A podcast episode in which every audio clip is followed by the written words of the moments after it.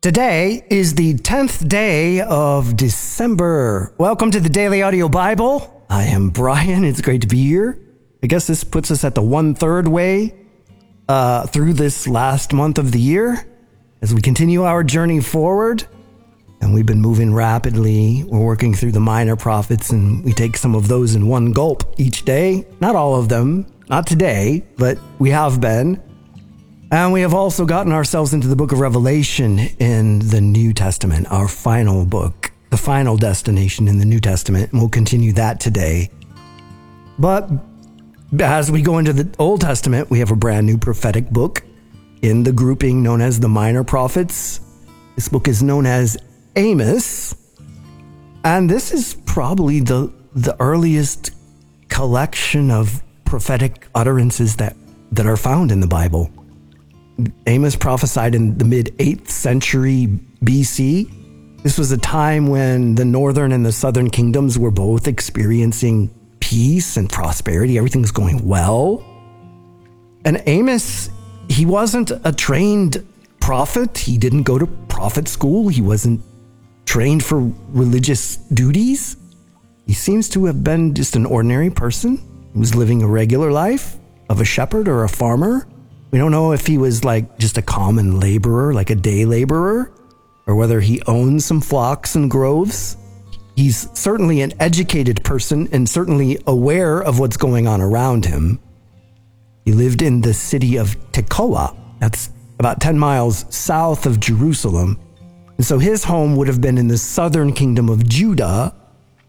But his mission was to prophesy in the northern kingdom of Israel and so he probably just crossed the border to the border city of Bethel, which was a huge hub for trade, idol worship, commerce.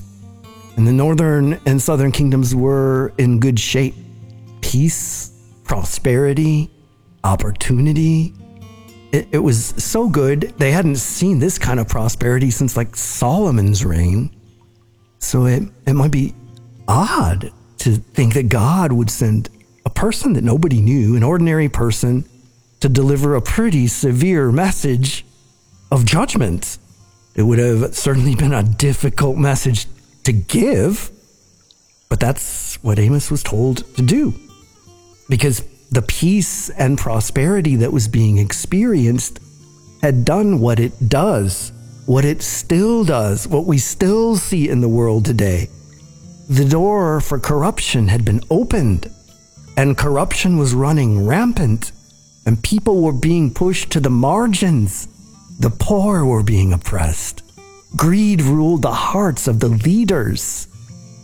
And Amos is in the midst of this denouncing the preying on the less fortunate, saying that social justice has to be considered. And I know, man, we're, we're, look, we're looking at a book, and I'm saying this, and this is thousands of years old, and we got a buzzword here, like a political buzzword, social justice. We're talking about justice within a society to care for its people. This is a prophetic utterance to a prosperous nation, nations, to God's people about what they're doing, to marginalize and take advantage. And it would seem that we would have this worked out by now right? That this cycle wouldn't keep going, but we're still dealing with these things. And Amos shows us that we are nowhere near as powerful as we think we are. And God is vastly, way more powerful than we can comprehend. And Amos tells us all basically all this scurrying around in the world, trying to own our stuff and collect our garbage, keep all of our stuff in one place and protect it. Amos is like the whole world belongs to God. It's all his, and he is sovereign over all of it, including you. And so as we read the book of Amos, let's let it let's let it be a mirror into the way that we conduct ourselves. We'll read from the voice translation this week. Amos, chapters 1, 2, and 3. These are the words of Amos, one of the shepherds in Tekoa, a city in the highlands of Judah. God gave him these visions regarding Israel in the time of Uzziah, who ruled Judah, and Jeroboam, the son of Joash, who ruled Israel, two years before the great earthquake. The Eternal One roars from Zion. His voice thunders from Jerusalem. The pastures shrivel and die beneath the shepherd's feet and the crest of Mount Carmel dries to dust as all await his judgment. The Eternal One says, For three crimes of Damascus, no, for four, I have laid down my sentence and will not revoke it, because they have threshed the people of Gilead with threshing sledges made of iron. I will send down fire on the house of Hazael, the ruler in Damascus, and burn down the fortresses of Benhadad his son and successor.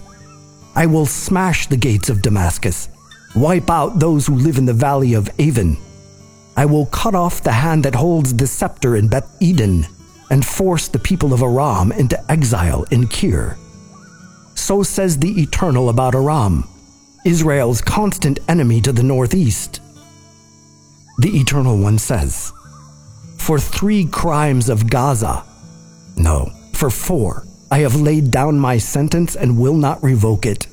Because they sent entire communities into exile, including women and children, because they sold my people as slaves to Edom, so I will send down fire on the wall that protects Gaza and burn down all of its fortifications. I will destroy those who live in Ashdod and cut off the hand that holds the scepter in Ashkelon. I will raise my hand against Ekron and the rest of the Philistines. Even those in the formerly great city of Gath will perish. So says the eternal Lord about Philistia, Israel's enemy in the southwest. Here is what the eternal says about Tyre, that maritime power to the northwest. For three crimes of Tyre, no, for four, I have laid down my sentence and will not revoke it because they also handed over whole communities to Edom and ignored the covenant of brotherhood, the treaty between Phoenicia and Israel. So I will send down fire on the wall that protects Tyre and burn down all of its fortifications. Here is what the Eternal says about Edom, our neighbor to the southeast. For three crimes of Edom, no, for four, I have laid down my sentence and will not revoke it because he pursued his brother, Israel, with the sword without any pity, because he continually stoked his anger and nourished his rage. So I will send down fire on Teman, its largest city in the south, and burn down the fortresses of Bozrah in the north. Here is what the Eternal says about Ammon, just northeast of the Jordan. For three crimes of the Ammonites, no, for four, I have laid down my sentence and will not revoke it, because they ripped open the bellies of pregnant women in Gilead as they made war to expand their territory. So I will send down fire on the wall that protects Rabbah, its only major city, and burn down all of its fortifications. With shouts and war cries on the day of battle, with a whirlwind in the midst of the storm, I will force the king into exile along with all the officials who counsel him. So says the Eternal One. Here is what the Eternal says about Moab, Ammon's brother nation east of the Jordan. For three crimes of Moab, no, for four, I have laid down my sentence and will not revoke it, because they burned to ash the bones of the king of Edom, believing this would prevent his resurrection. So I will send down fire on Moab and burn down the fortresses of Kerioth, where the people worship Chemosh. Moab will be destroyed in an uproar, with warriors screaming and war horns blaring, and I will destroy their ruler, along with all the officials who counsel him. Here is what the Eternal says about Judah. For three crimes of Judah, no, for four I have laid down my sentence and will not revoke it because they have rejected the teachings of the Eternal One and have not kept his commandments, but they have walked away to follow the same lying idols their ancestors pursued. So I will send down fire on Judah and burn down all the fortresses of Jerusalem. Hear, Israel, is what the Eternal says about your past and present behavior. For three crimes of Israel, now, for four, I have laid down my sentence and will not revoke it because they have sold the right living for silver, and the poor and their property for a pair of sandals. They have trampled the heads of the weak into the dirt and pushed the oppressed even further down. A father and his son sleep with the same girl, trampling my holy name in the process. And the religious lie besides every altar on garments taken as collateral from their debtors and in the house of their pagan god they drink wine bought with the fines they have imposed on others. Still, I destroyed all of Canaan's Amorites before them, those Canaanites who were as tall as the towering cedars, as strong as the mighty oaks, as entrenched as they were. I still destroyed their fruit above and their roots underneath my promised land. And I brought you up out of the land of Egypt and led you safely through 40 years of wilderness wandering to take possession of the land of the Amorites. I took some of your children and raised them up as prophets, and I called some of your youth to be Nazarites, set aside to my service. Isn't this true, people of Israel? So says the Eternal. But you made the Nazarites break their vows and drink wine. You told the prophets, Don't you dare prophesy. I will press you down beneath your enemies, just as a wagon full of fresh grain creaks and groans beneath its own weight. The swift will lose their speed. There will be no escape. The strong will lose his strength. The warrior will not survive the battle. The archer will not be able to stand his ground and aim his arrows. Even the fastest runner will not escape, nor will the one who rides on horseback. The bravest and strongest soldiers will throw down their weapons and run naked for cover on that day. So says the Eternal One. Hear the message that the Eternal has spoken about you, people of Israel, the words he has spoken against the whole family. I brought you up from Egypt. Of all the peoples on the earth, I knew and chose you for a relationship with me. So I will punish you for the wrong you have done do two people travel together if they had set up a time to meet?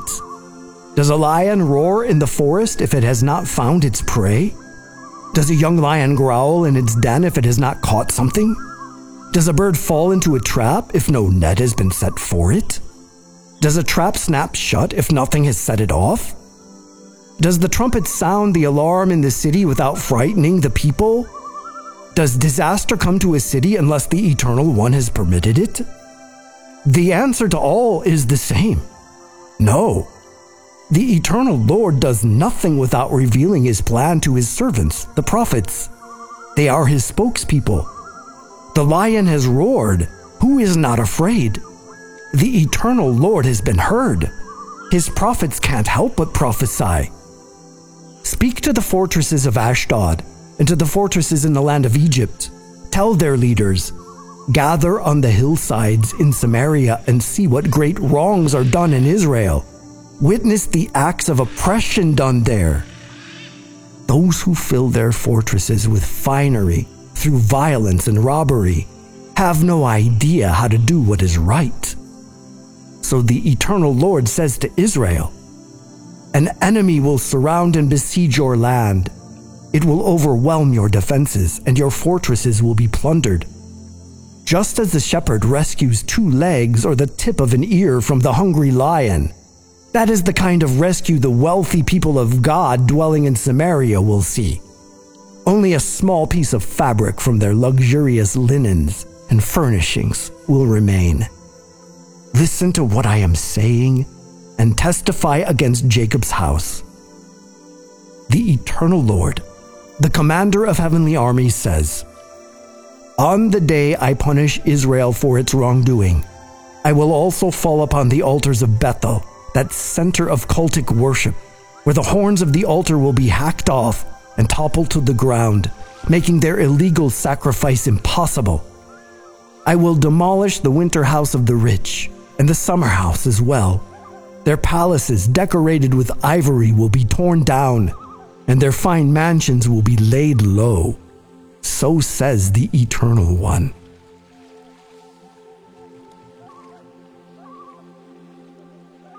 Revelation 2 1 through 17. Write down my words and send them to the messenger of the church in Ephesus. These are the words of the one who holds the seven stars in his right hand, the one who walks and moves among the golden lampstands. I know your deeds, your tireless labor, and your patient endurance. I know you do not tolerate those who do evil. Furthermore, you have diligently tested those who claim to be emissaries, and you have found that they are not true witnesses. You have correctly found them to be false. I know you are patiently enduring and holding firm on behalf of my name. You have not become faint. However, I have this against you. You have abandoned your first love. Do you remember what it was like before you fell? It's time to rethink and change your ways. Go back to how you first acted. However, if you do not return, I will come quickly and personally remove your lampstand from its place. But you do have this to your credit. You despise the deeds of the Nicolaitans and how they concede to evil. I also hate what they do. Let the person who is able to hear listen to and follow what the Spirit proclaims to all the churches.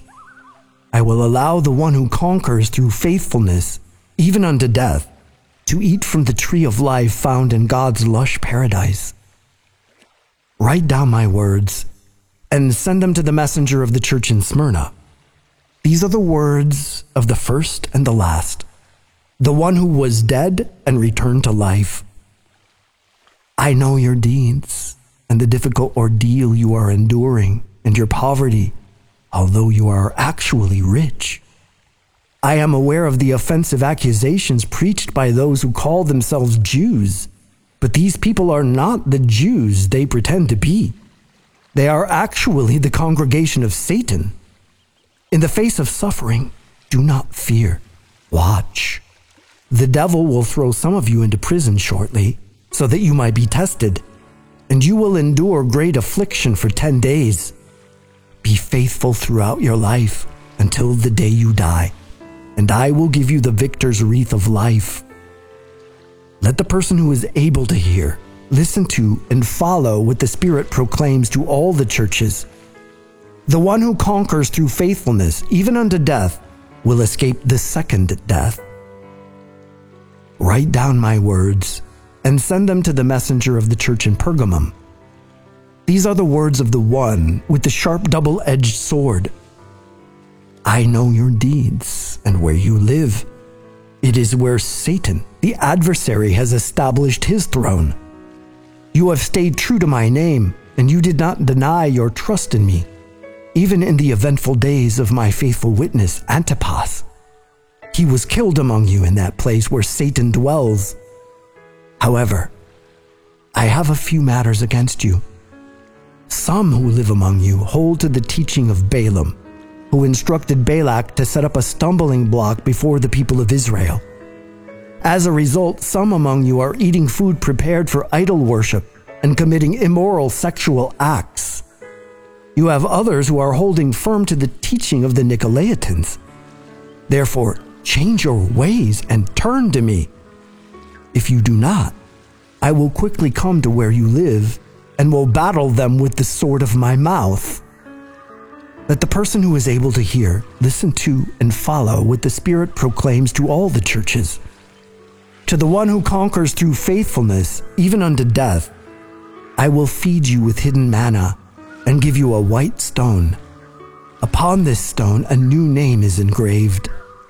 No one knows this name except for its recipient.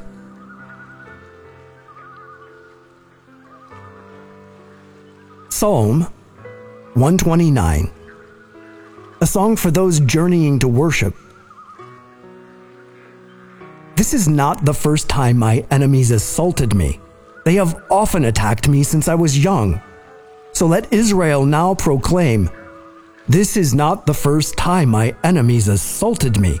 They have attacked me since I was young, and yet they have not been able to overpower me.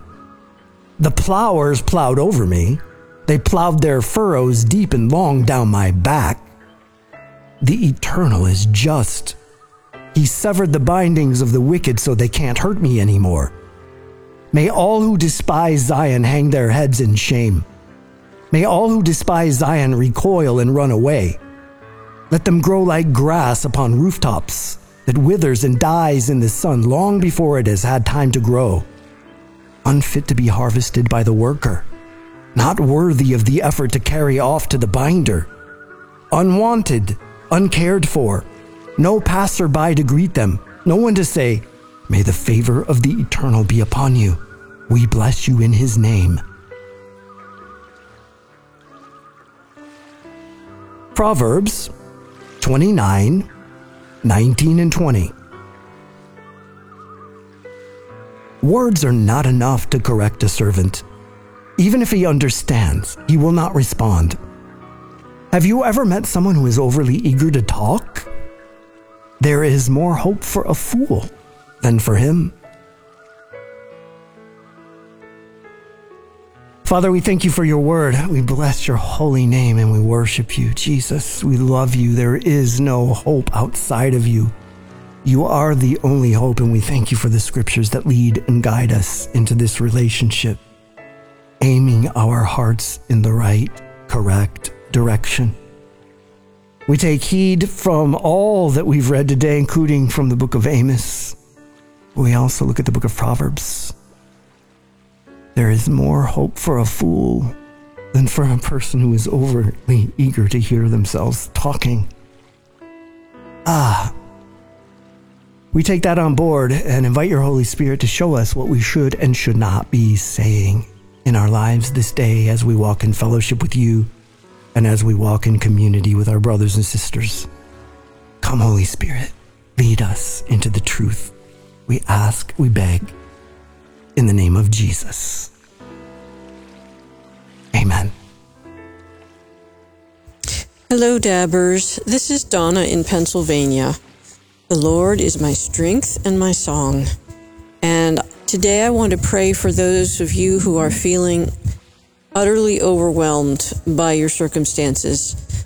Uh, perhaps it's health. I've been praying for eyes of a dove with something unusual and scary going on in your body, and you're waiting to find out what might be going on and what might be needed for treatment. And I'm praying for someone who called in with ALS and three small children, and for his little Cherie who is battling MS and has to make decisions about treatment.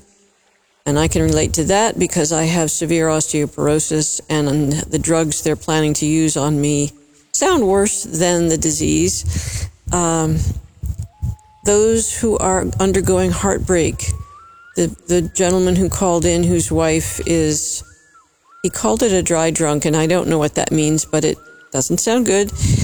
And for those with children, with babies suffering, with people who are losing relatives to cancer, those who are in excruciating pain, I'm just lifting it all up to God because He loves us. He knows each one of us. Our names are written on His hand.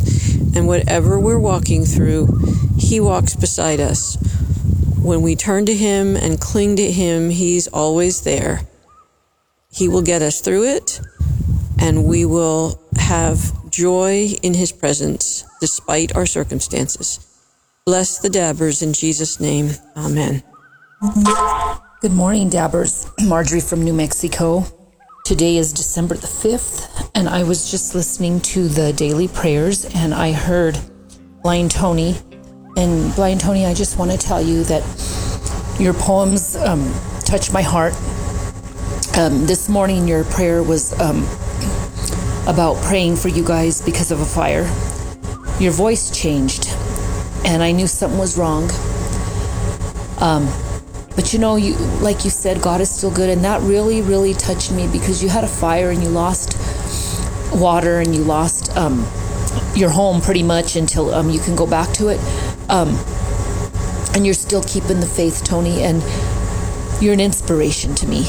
Um, I I am keeping my faith too with everything that's going on in my family life, um, with my kids and my aunts and uncles and my mother. And I'm praying for you, Blind Tony, and I hope that you have the best Christmas that you can with the circumstances that you've been dealt um, with the fire.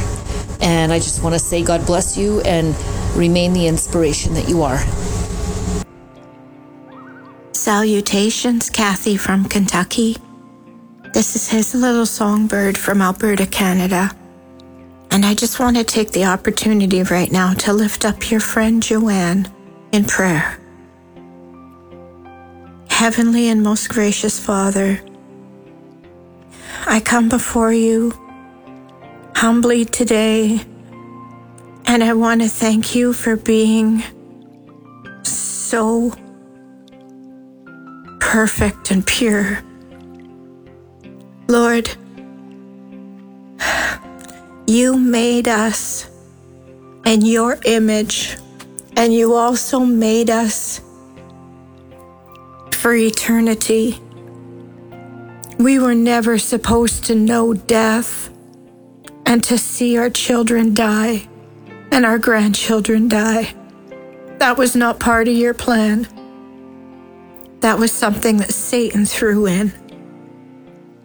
Lord, I lift up Joanna to you this morning, Lord, and I want to thank you so much for this woman that you have blessed her with 94 years. But Lord, she has seen death in her time, death of her children and grandchildren, Lord.